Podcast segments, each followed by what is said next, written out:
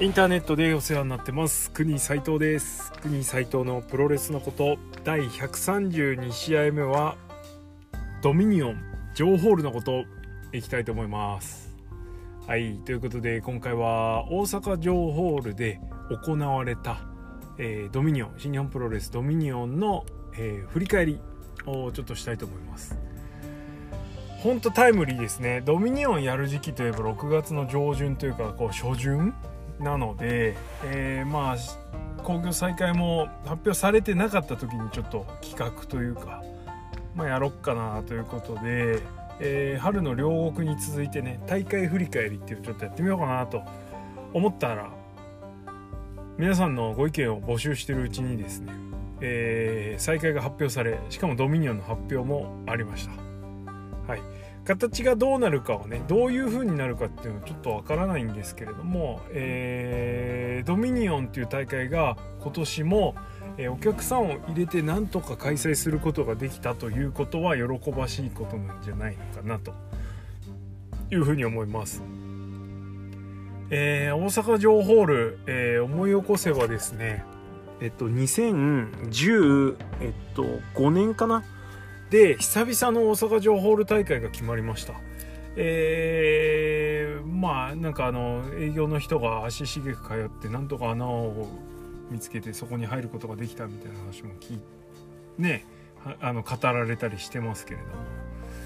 なんかまあ朝日放送？わかんない。関西のテレ朝系の放送局のまあパワーもあったなんていう話もえ、聞いてますが、まあ、いずれにしても新日本プロレスが、え、人気をこうグググッと右肩上がりにしていく中で、えー、この大阪城ホールで試合を打つっていうことはすごく大きかったんじゃないでしょうか。多分この2015年の開催の時はねかなり大々的に、えー、大阪城ホールで久々の開催みたいな感じで歌ってましたね。はい。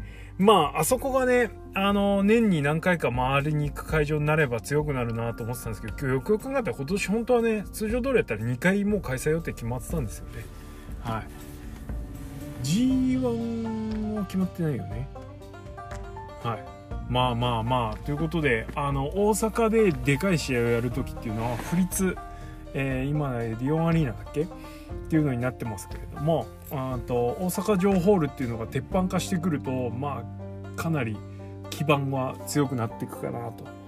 いうふうに思いますがそんな小難しい話はどうでもいい、えー、時間もないんでどんどん行きましょう、えー、振り返りいきたいと思うんですが今回はちょっとね、あのー、いつもと順番を変えて皆さんから頂戴した必要にですねくれくれ言ってたご意見の方から、え今日は順番に紹介していきたいと思います。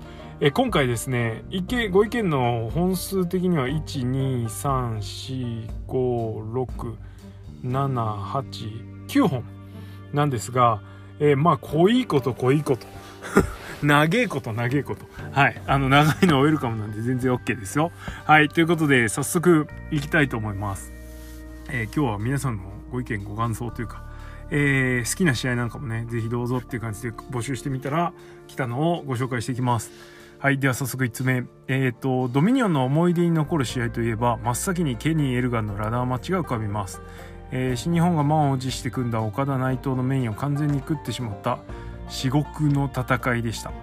えー、日本での特殊形態の試合としても海外に出しても恥ずかしくないクオリティだったと思います序盤のページと裕次郎の小物感あふれる介入から終盤のヤングバックス介入からのザコケラかっこキャプテン吉達の役立たずぶりこれすごかったっすよね、これね。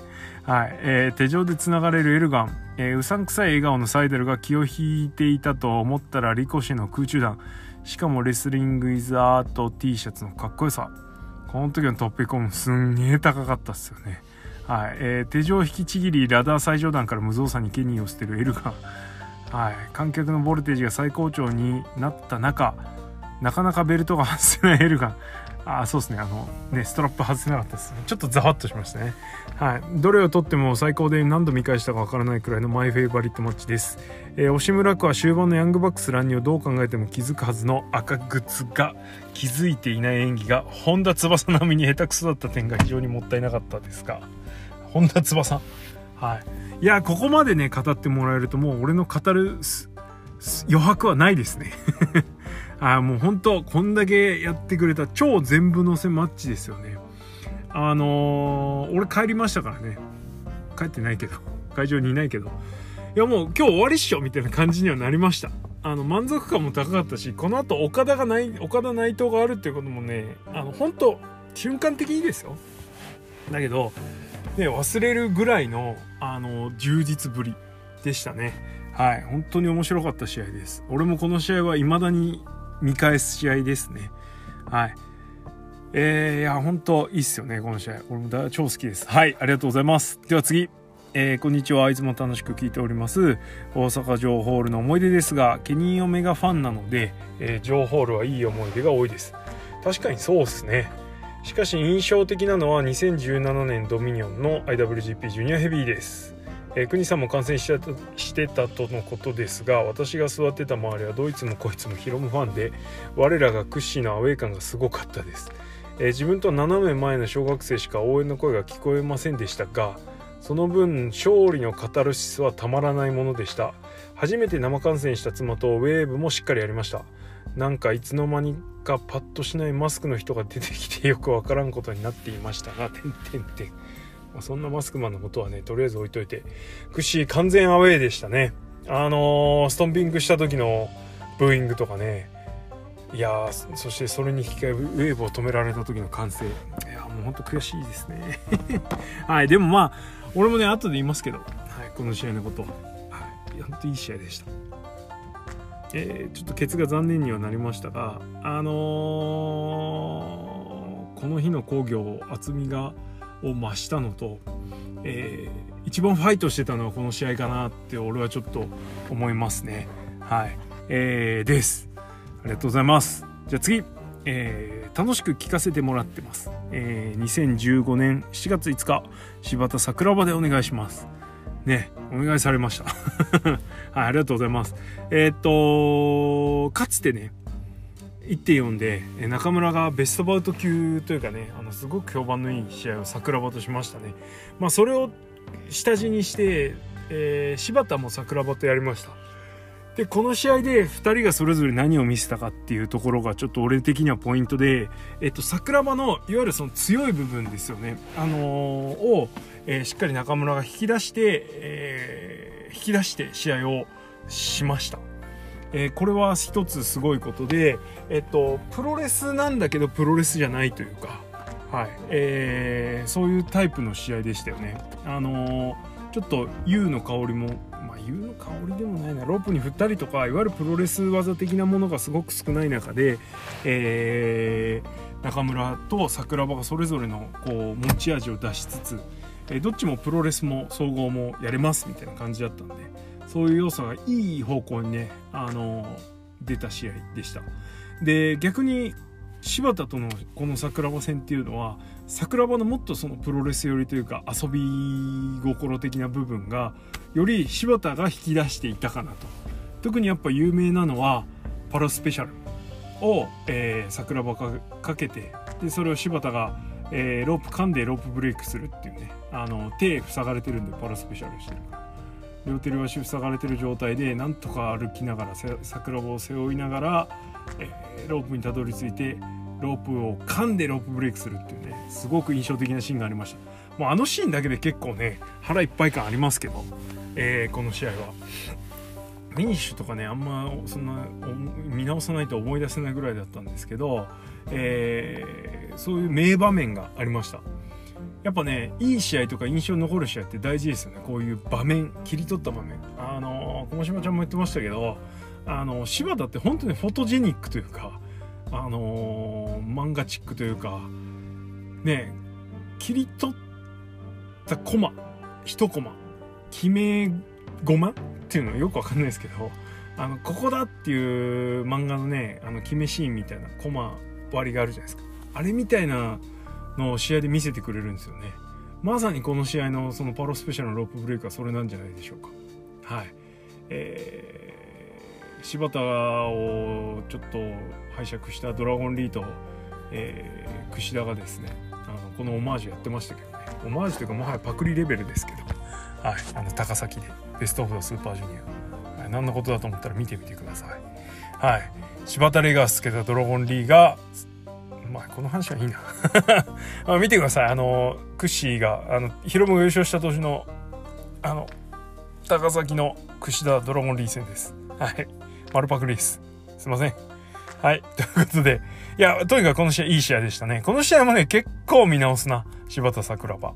はい。あのだけどフィニッシュの印象は薄くてやっぱりどうしてもパラスペシャルが印象強いです。はい。次。ありがとうございます。えー、プゴといつも楽しく拝聴しています。ドミニオン情報のことということで質問を送らせてもらいました。私のフェイバリットマッチは2019年6.9小島聡 VS 高木慎吾です。はい、高木は、えー、新日本参戦以降確かな実績を残しベスト・オブ・ザ・スーパージュニアでの激戦の後に無差別ヘビー級への転向を発表してから最初の試合だったと思いますラリアットの押しは見応え十分だったのと好きな選手同士のシングル対戦カードはシンプルに面白かったです。過去の名勝負メインとありますがあえて最近で見た中で気に入ってる試合を選んでみました。国西さんはこの試合どうでしたか？長文失礼いたしました。これからもご投影しています。ありがとうございます。うん俺も好きか嫌いかでいうと好きな試合ですね。あの短く綺麗にまとまってるしえー、まああのだだれるシーンがないんでちょっと短いっちゃ短いんですけど、まあ、その孤児がねあの高木に短い時間でくるっあのこのこのぐらいまとめられちゃって負けちゃうっていう悲しさは少しあるないと言ったら嘘になるんですけどでもかといって高木の勝ちに違和感があったかっていうと全然なくて、うん、個人も意地を見せつつも高木に負けたみたいな感じだし、えー、ね一昔前だったらこんなのありえないんですけどうんでもまあまあ時代が変わったっていうこともあるしなんかねちょっと逆に悲しかったのは悲しいというかなんかもう小島のやってるプロレスと高木のやってるプロレスっていうのはもう住んでる世界が違うというかなんかそもそももういや同じなんですよ。同じだしねリスペクトし合ってると思うんですけどただちょっともうなんかフィールドが違う感はちょっと俺は感じましたね。はい。どっちがいいとかどっちが悪いとかじゃなくてもう違うもの？そして個人はどっちかっていうとちょっと置いていかれてるっていう印象は正直ありました。はい。でもまあいい試合だったのは間違いないし別に個人がダメだったわけでもないしければ高木がへぼかったわけでも何でもないんで本当いい試合ですよ。はい。だったと思います。はい。えー、好きか嫌いかっていうか本当好きな方です。はい。フォローみたいになっちゃった。はい。いいと思います。ありがとうございます。じゃあ次行きましょう。えー、大阪城ホール、えー、ケニー VS 岡田2018年3本勝負。あなるほどね。ケニーが勝った方ですね。えベタでミーハーのチョイスですが、えー、メインというプレッシャーの中60分以上動き続ける試合をしたのはさすがプロレスラーだと思いました。もう一つがこれまたミーハーなチョイスですが内藤 VS いぶし過去2019年です、えー、危険技が多く賛否両論な試合ですが現地で見ていてすごく興奮した試合です。4選手ともベタですが、えー、見に行ってよかったと思える試合をしてくれてとても思い出深いです。そう。なんだかんだクオリティすごいですからね。あのついついこうメインストリームから離れた面白さを探しがちというかマニアになるとね好きな選手が出てきたりするとこういう自分が好きじゃない選手とかトップどころの選手っていうのは少しちょっと興味を薄れがちでなんだけどやってることは当然すごいしあのー、ねもうもうもうもうもう文句のつきようのないすごい試合ぶりなんで、えー、その点に関してはねあのー、何も言うことはないです。はい、ほんとすごいなと。えー、ひたすらただ3時を送るのみって感じですよね。はい。えー、っと、そうだな。この両試合でちょっと印象深いのは、うんとナイトイブシのあの危険技というかなんかその危ないシーンがなあった。なんかエプロンのジャーマンかな。とかでなんかいろいろありました、えー、ただまあ過去にもツイートしたんですけどその本当に危なっかしいからやめた方がいいのかそれともそこまで彼らは分かってて織り込み済みでやってんのかっていうところに関しては正直分かんないですよ。真相分かんないけどあのエプロンジャーマンなんか俺いぶし分かっててあのバンプ取ってんじゃないのかなっていうふうには思います。クレイジーバンプです。まあもしかしたらぶっ壊れちゃうかもしれないけれども、えー、こういう舞台だからこそああいうことをやるっていう見せ方ですよね、うん、もうそれ自体が嫌っていう人もいるかもしれないけれども、まあ、嫌だったらしょうがない。それは諦めてくれって感じですよね。彼らが何を見せるかは当然自由だし、えーと、ファンがあれこれ言ってやめろっていうのはちょっとお門違いだとは思うのであのどういう見せ方を彼らがチョイスしてまあ、いぶしがチョイスしたのか内藤がチョイスしたのか知らないですけどやってるんでうんやめろとかあれはいくないとかっていうのはちょっと違うんじゃないのと思いますね。好き嫌いを言うのは別にいいと思いますけどね。うんと思います。はい。えー、です。はい。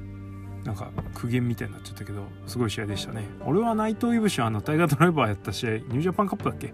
が好きですねはい。ドミニオンじゃなくてすみませんです。はい。次行きましょう。ありがとうございます。えっ、ー、と、ドミニオン大阪城ホールには毎年行っているのでいいですね。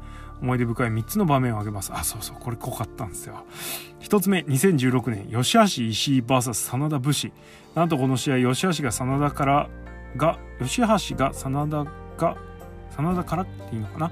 ギブアップを取っています。後にも先にもこんなシーンが見れたのはこの試合だけです。ね、磁場が狂ってたのか。まだ真田の位置づけがちょっと甘かったのか分かんないですけどね、えー、こんな試合あったんですで2つ目、えー、2016年タッグ選手権 GODVS ブリスコ兄弟これはいい試合ですよねトイレ休憩とみなされ席から立ち上がる人が多い中素晴らしいタッグ試合をやってくれました新愛後の裕次郎とペイジの乱入も裕次郎ファンである自分には最高でしたその後の G1 メンバーの中に裕次郎がいなかったのはショックでしたかなるほどね。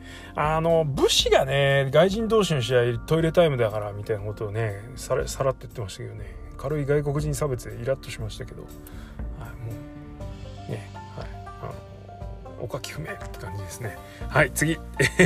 最後が2016年のフォーベイジュニアタッグです。これね、4チームとも素晴らしいチームだったのですがオーバー・ザ・トップロープのルールがあり飛び技ができなくあまり盛り上がらなかった試合でした。すごくもったいない試合だったことが印象深く覚えています。ジュニアの試合でオーバー・ザ・トップロープって確かにダメっすよね。はい。唯一札止めにならなかった2016年のドミニオンですが私にとって印象深い試合となっています。最後にドミニオンは外れがない大会だと思ってるのでぜひ遠征観戦をっていうことでね。で、2016年の話が結構出るんですよね。で、今年アンダーもすごかったぞっていう証明もしてくれました。ありがとうございます、本当に。でも、札止めになんなかったんですね、2016年って。へえ。ね、今じゃ考えられないって感じですけど。カード的に考えても。ね。衛星観戦は、まあ、これもこの後触れますけど、2回してます。はい。ね。また行きたいですね。はい。ありがとうございます。じゃあ次行きましょう。国さんこんにちは。いつも楽しく聞かせてもらってます。こんにちは。ありがとうございます。えー、今回はドミニオンがテーマとのことで一番印象に残っている現地観戦した16年。またほら16年。ドミニオンでしょうか。えー、たまたま短期出張で大阪に来ており、その夏には海外、長期海外出張が決まっていたので、日本では新日はしばらく見ないかもしれないと思い、急ぎチケットを取りました。ね、チケット取れたんですよね。ベストバウトはやはりエルガン・ケニーのインターコンチ戦でしょうかね。やっぱそうっすね。新日初過去だった気がする。ラダー戦で棚橋の負傷からの代々エルガンでしたが。そういやそうだ。はい。ケニーはねこれ棚橋とできなかったことをすごく悔やんでたようですね。はい。新日の外人勢のパワーを結集しためちゃくちゃエンたメ性ゲーム性の高い試合で最後にベルトを奪ダッシュしたラダー上のエルガンが見事に大阪城ル映えしており印象に残っています。今ではあまりやらなくなりましたがこういう試合もたまには新日で見たいなと思った試合でした。そうですね。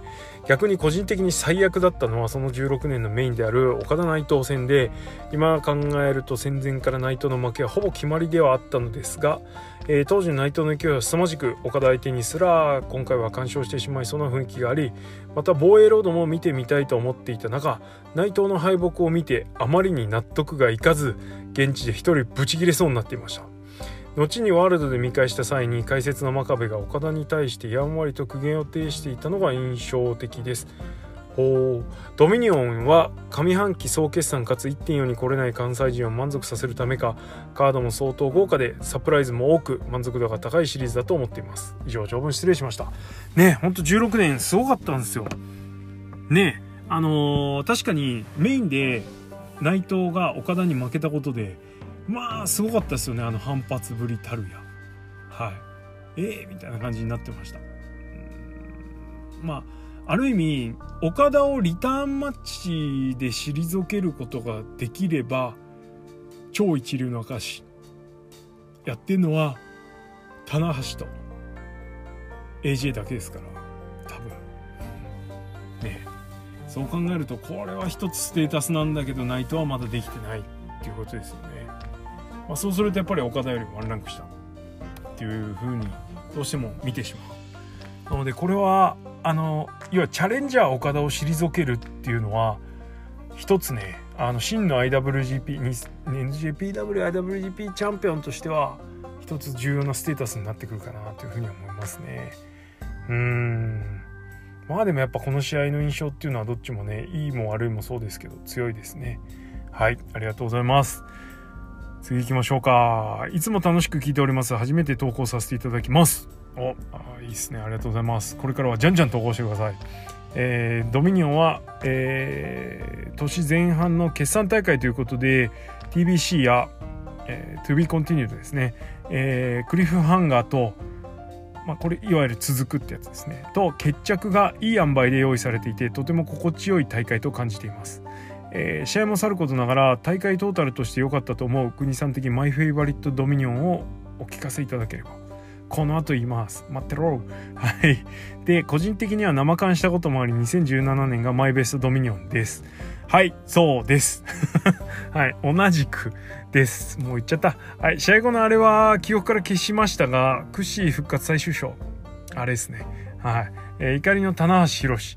ケニー岡田の壮絶なドローと経論違う後半3試合を見て、こんなものを見てこれ以上期待できないかも、と一種の恐怖すら感じました。確かに。えー、あまり分かり周りには分かってもらえないのですがケニー岡田は試合後のケニーのバックステコメントも含めて完璧だと思っていて同年の 1.4G1 翌年のドミニオンよりも好きですあの夜の熱を思い出しグダグダとグダグダ取り留めのない自分語りをしてしまいましたがご容赦ください。これからも楽しく聞かせていただきます。プゴトの投稿は自分語りをバンバンしていただいて結構です。はい。あの時間稼ぎになのかなっつって。そういうわけじゃなくてね。いろんな意見聞けるんであのポジティブな意見じゃないですか。自分語りってね結構ねネガティブになりにくいんで本当ウェルカムですよ。あのどんどんお願いします。はい。で響いたとこはほぼ一緒ですね。俺ね。あのとにかく全体通して満足度はかなり高かったしまああのちょっと何したっけなと思ってツイート遡ってみたら俺棚橋内藤戦はあの始まった瞬間多分櫛田高橋宏で若干燃え尽きて俺あの会場ブラブラしてました。でね多分ねあの今ね思い出すのはあのいつまでたってもバンプ音が聞こえなくて何やってんだろうなこの2人って思った記憶はあります。はい。焼きそばが売り切れててでコーラ買ってあの椅子で飲んでてほんとあのやっぱね内藤棚橋だからねロビーに出て暇つぶしてる人なんかね一人もいなかったっすよ。俺だけ。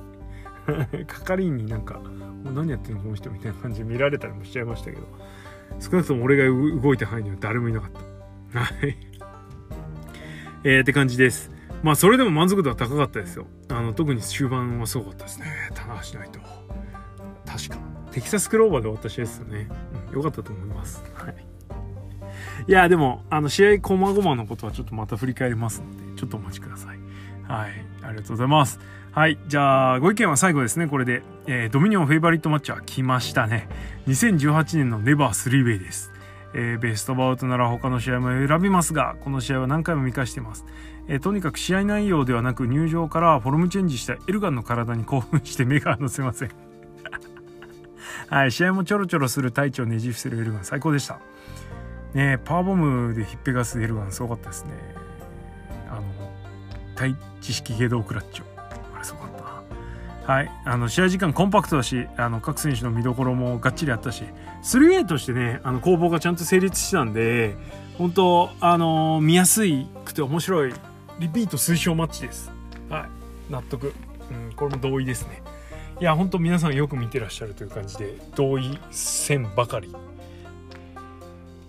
ということで、ご意見はこの辺でおしまいですが、もうこれで満足感もありますが、一応やらねばならぬ。はい。ということで、ドミニオンを振り返っていきたいと思います。えー、国斎藤的ドミニオン振り返りです。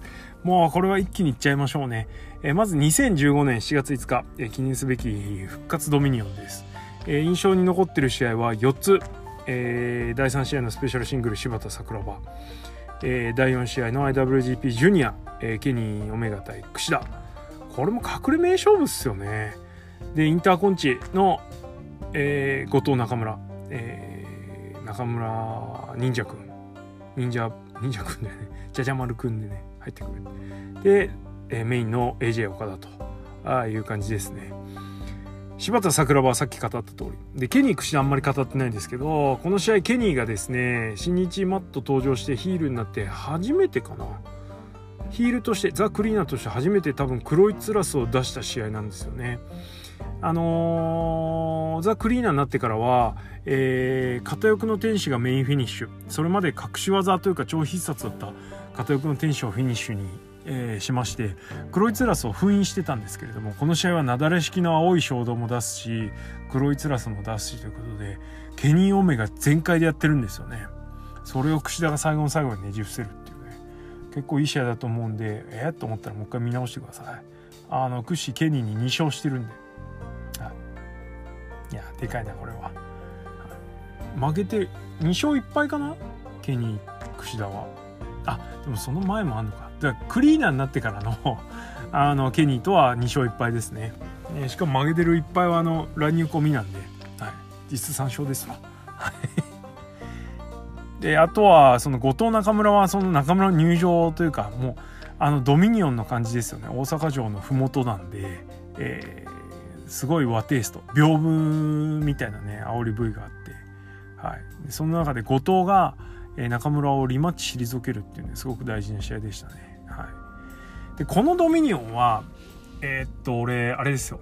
あの半分はドミニオン見に行ったんですけど半分はですねあの金プロ絡みで行ってます。はい、金プロの14段だっけ？あのずっと言ってたんですよね。橋本のあのメインイベントで使えるあの試合があるんで金プロっていうとね。メインで橋本ががなかなか使えるカードがなかったんですよ。でようやく出たんでもうこれはいかいでかっつって言って先行販売6万ぐらいのですねカートン段ボールにですね何箱も入ったやつを買いに行きました。はい、であのカラオケボックスで開けてね 5枚揃えて。まあ多分あの時のあの先行開封直後のブログですよね、えー、がえっ、ー、と俺のブログの最高ヒット数を記録してるはずです。ちょっともうねいくつか忘れちゃったけど。はい。です。えー、チケットはですねなんとあの当時多分金プロで優勝した景品でのファイターヤマトさんからごっちゃにさせていただきまして。はい。で確かね金プロのなんかカートン選考のポスターをお渡ししたような記憶があります。本当にその説はお世話になりました。ありがとうございました、えー、そそくさと帰る羽目になってしまったんですけど電車がなくてね。あのでもメインの AJ 岡田すごかったですね。あの岡田勝った瞬間に席立ちました。はい。えー、次、えっ、ー、と2016年の、えー、6月19日ですね、えー、これは言ってません。えっ、ー、とトピックとしては、えー、J ホワイトの走行がありましたね、えー、ここは俺の家だみたいなやつね。確かそんなこと言ってた。それから第7試合のネバ、えー、永田柴田。えー、第8試合のインターコンチ、えー、ケニー・エルガン。これはもうみんな言ってます。やつですね。それから第9試合の、えー、内藤岡田。えー、内藤負けて、おいおいっていうやつですね。はい。えー、この辺でしょうか。うん、まあやっぱケニー・エルガンですよ。はい。永田柴田に関しては、この前のドンタクかなんかで、えー、永田さんがえっ、ー、とどんたくじゃないかどんたくシリーズの一環で永田さんが、えー、柴田から取ってるんですよね。その試合はあの白目を出さずに永田さんが勝つんですよ、ね、本気モードってやつ。なんだけど、えー、っとこの試合は白目出すんですね。そういう意味であのマッチクオリティ柴田は負けた試合なんですけどどんたくの方は、えー、マッチクオリティとしてはこっちの方が高くてこの試合はね第7試合っていうこともあってその試合よりは柴田が勝った試合なんだけどクオリティが低いのでちょっと残念って感じですかね。はい。って感じです。次。2017年6月11日。これ現地行きました。えー、印象深いのは3つです。えー、第4試合の IWGP タッグで、えー、ウォーマシン対 GOD だったんですね、えー、試合の内容もさることながら入場時にレイモンド・ローがですね。ウォーマシンのレイモンド・ローがですね。あの大阪城ホールのあのゲートというか入場ゲートの奥にある階段上がってくる階段です。ねあそこに落下するっていうね。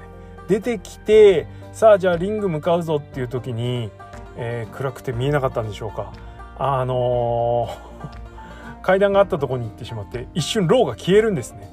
で俺の見てた位置から完全に落ちたの分かったってあ落ちたと思ったんですけど何事もなかったかのように上がってきてそして試合をするってきっと痛かったんだろうな。はい。っていう感じです。はい。そんなことかよってね。あのこの試合切り返しのガンスターもすごかったですよ。はい。ぜひ見てください。でやっぱりなんといっても、えー、高橋宏夢、えー、櫛田、えー、ですね。あのー、ザ・新日本プロレス、えー、っていう試合でした。で第8試合の IWGP ヘビー級選手権岡田ケニオメガの60分時間切れ引き分け。俺60分時間切れドローはこれ初めてです。あの生観戦したの。なんで結構俺的にはメモリアル。決着がつかなくて残念だったけどすごいもの見させていただきましたって感じですね。はい。えー、です。それが2017年。で次2018年6月9日、えー、印象に残ってるのは2試合ですね、えー、第4試合のネバーの後藤エルガン太一それから、えー、メインの岡田ケニーの、えー、時間無制限3本勝負ですね。まあこれもこれは正直俺的には変わり種というか色物というか色物じゃないけどね。あのちょっとでも、あのー、本来の枠を外れた試合っていう形なので俺の中では前年のドローの方が、えー、位置づけ的には高いです、はい。うん、ドラマティックなシーン多かったしね。岡田ケニーの60分ドロー。すごくなかったって。あれも大概ねあれはもう漫画ってよりも映画っすよね。一つのはい、って感じです。次。で、2019年の6月9日、えー、印象残ってるのは第2試合のスペシャルシングル、小島高木。まあ、そうですね。これ出なかったですね。第7試合の IWGP ジュニアドラゴンリー VS ウィル・オスプレイ。これもすごかったっすよね。ね高木オスプレイやった数日後にこの試合やっちゃうっていう凄さたるやって感じですけど、やっぱこういう試合ってなんか、その時はすごいってなるけど、なんかこう、残んないもんなんですかねなんか。どうなんですかね。はい。それからメインの岡田ジェリコね。これは印象残ってますね。賛否両論あった試合です。俺は全然面白くなかったんで、うん、どうなんって感じでしたけど。特にフィニッシュ。はい。それかよっていうね。一応不戦はあったし。まあある意味えっと、ナンバー2ビッグマッチですよね、えー、レスルキングダムに続くビッグマッチの、えー、ドミニオンを、えー、壮大なる続くとして使ったっていうことに関してはすごかったんですけどただ岡田とジェリコのストーリーを、えこんなにサクッと終わらせてしまってしかもなんかこうね完全決着じゃないっていうところに関してはうーんまあそうしょうがないんですけどいろいろ加味すると。でももうちょっとねちゃんとした試合見たかったな。っていう感じです。はい。えー、てな感じでベストドミニオンは、えー、試合数はともかくなんですが悩みましたが2017年ですね。やっぱりあの前フェイバリットマッチが多かった。というよりはあの好きな選手が激勝したっていうのが一番でかいですかね。櫛田ですよはい。えー、時点は2015年ですね。この時はもう本当盛りだくさんでした。2016年も多分現地行ってたら2番か下手したら1番で競るぐらいだったと思います。ただメインがちょっとあれだったっていうのと、うん、あとは生観戦してないっていうのは、やっぱね、あの、俺的にはそこが引っかかりどころになっちゃってますけどね。はい、っていう感じです。で、ベストマッチ。ベストマッチじゃないよ。フェイバリットマッチ5戦は、えー、もうパパッといきますね。第5位、今挙げた試合の中からのチョイスになりますが、2019年の、えー、ドラゴンリー・ウィロースプレイ。これはもう間違いなくすごい試合だったんで。まずこれ。やっぱね、IWGP ジュニアって考えると、えー、まあ、もう一個あるんですけど、ケニー・櫛田はこの試合よりはちょっとやっぱランク下かなっていう感じなので、はい。えー、これをピックアップしました5位はいちょっとドラムロール。第4位。ドゥルルルテレはいえー、2015年の IWGP ヘビー級選手権 AJ スタイルズ VS 岡田和親これ26分16秒そんなロングマッチじゃないんですねはいでもすごいいい試合でしたラストの攻防は今でも語り草ねあそこだけ何回も見てます俺もあの GIF とかね Twitter の画像とかでねほんとすごいっすよねあそこはいですそれでは第3位。ちょっと何だと思いますか？まああれとあれとあれしかないんですけど。はい。それで第3位は2016年の、えー、インターコンチ、えー、マイケル・エルガン対ケニー・オメガ。33分32秒。ベルトダッシュでエルガンが勝ち。いや悩んだけどこれ3位ですね、はい、生観戦補正がないので3位でした。いやそうすると生観戦入ってたらこれ一番かなっていうのもちょっと正直あるんですけど。いやほんとすごい試合でしたね。面白い。何よりも。あのバラエティ豊かで。この試合だけでワンマッチでも良かったぐらいですよ。はい。っていう感じです。はい。では第2位は。はいもうこれはこれです。はい。IWGP ヘビー級選手権。2017年の IWGP ヘビー級選手権、えー、ケニー・オメガ対岡田和親の60分時間切れ引き分け。えー、っと、岡田ケニーってどれもすごい試合なんですけど、結構俺の中でその時その時でこう順位がこう変動するんですよね。やっぱ一番最初やったのが一番面白かったのかな。次は2010 7年の G1 の準決勝かなみたいな。とかねなんかいろいろ考えるんですけどうん。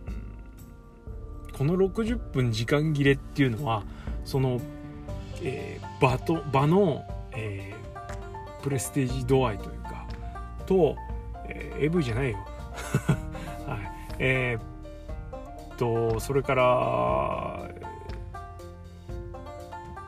60分時間切れという結果の尊さというか これって団体各団体が切ってくる時にすごく大事じゃないですか。ねはい。あのそれから試合そのものでいろいろあの行われたそのドラマティックなシーンの数々。ねあのレインメーカーを避けたんではなくてもたまたま気絶してみたいなね。シーンとかあったじゃないですか。あれとか良かったっすよね、はい、岡田のドロップキックがすげえ凶悪に見えたのと、まあ、ケニー応援したんでそれからあとは岡田の必殺技ゲージのたまる速さがですねずりんっすよ。ねえほんと。っていう感じです。コンボゲージというか必殺技ゲージがたまるの早かったですね。えー、でということで第1位はもう言わずもかな2017年6月11日、えー、高橋宏夢対櫛田。これでしょドミニオンベストは。い。あのー、見たかっていう気持ちとそれから2人がやった試合の激しさ。現地で見た人は分かると思うんだけどこの試合ですね2人のエルボーの入れ方がおかしかったんですよね。あのあんだけでかい大阪城ホールっていう会場でもあのそれこそ新木場とかでよく聞くね体と体のぶつかる音。硬いところと硬いところ肉と肉がねぶつかり合うドムドムっていう響く音ですよね。あの後藤とか翔が一生響かすことのできないエルボーでは響かすことのできない音がですねこの2人の試合で聞こえたんですよ。これが俺の中でですねものすごく尊い経験となっておりまして。何やってんだこの2人はと。いうのがありました。そして何よりもあのー、高橋宏夢と櫛田の、えー、ストーリーがしっかり描かれていたということですよね。この前には、えー、秒殺もされてます櫛田。なんかねスランプが短いとかって言われてましたけど武藤のスランプの方がよっぽど短かったわけで、えこっちのスランプが特段短いわけではない。ってな感じです。えー、あとはフィニッシュがですね、あのー、当時えー、この年櫛田がベスト・オブ・ザ・スーパージュニア優勝したんですけどもこのベスト・オブ・ザ・スーパージュニアで武器となった、えー、バック・トゥ・ザ・フューチャー、え、スモールパッケージドライバーではなくです、え、フィニッシュが、え、怒りのホバーボードロックだった、え、手首もロックするリストクラッチ式だったっていうのは結構激アツだったんじゃないでしょうかね。あの、ストーリーとしては本当によく描かれてるしそれをしっかり補う試合展開もしっかりできてたんですけどいかんせん高橋宏夢人気がすごかったのと櫛田がもういいよって思われてたっていうのがありまして、えー、2人が思い描いてたような会場の雰囲気は残念ながらならなかった。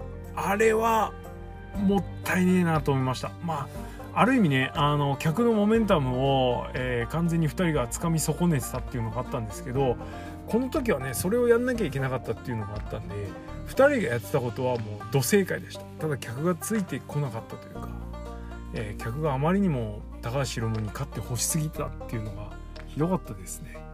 はい。あのー、両手を持って、えー、ヒロムに櫛田がストンピングした時にね大ブーイングが起こりました。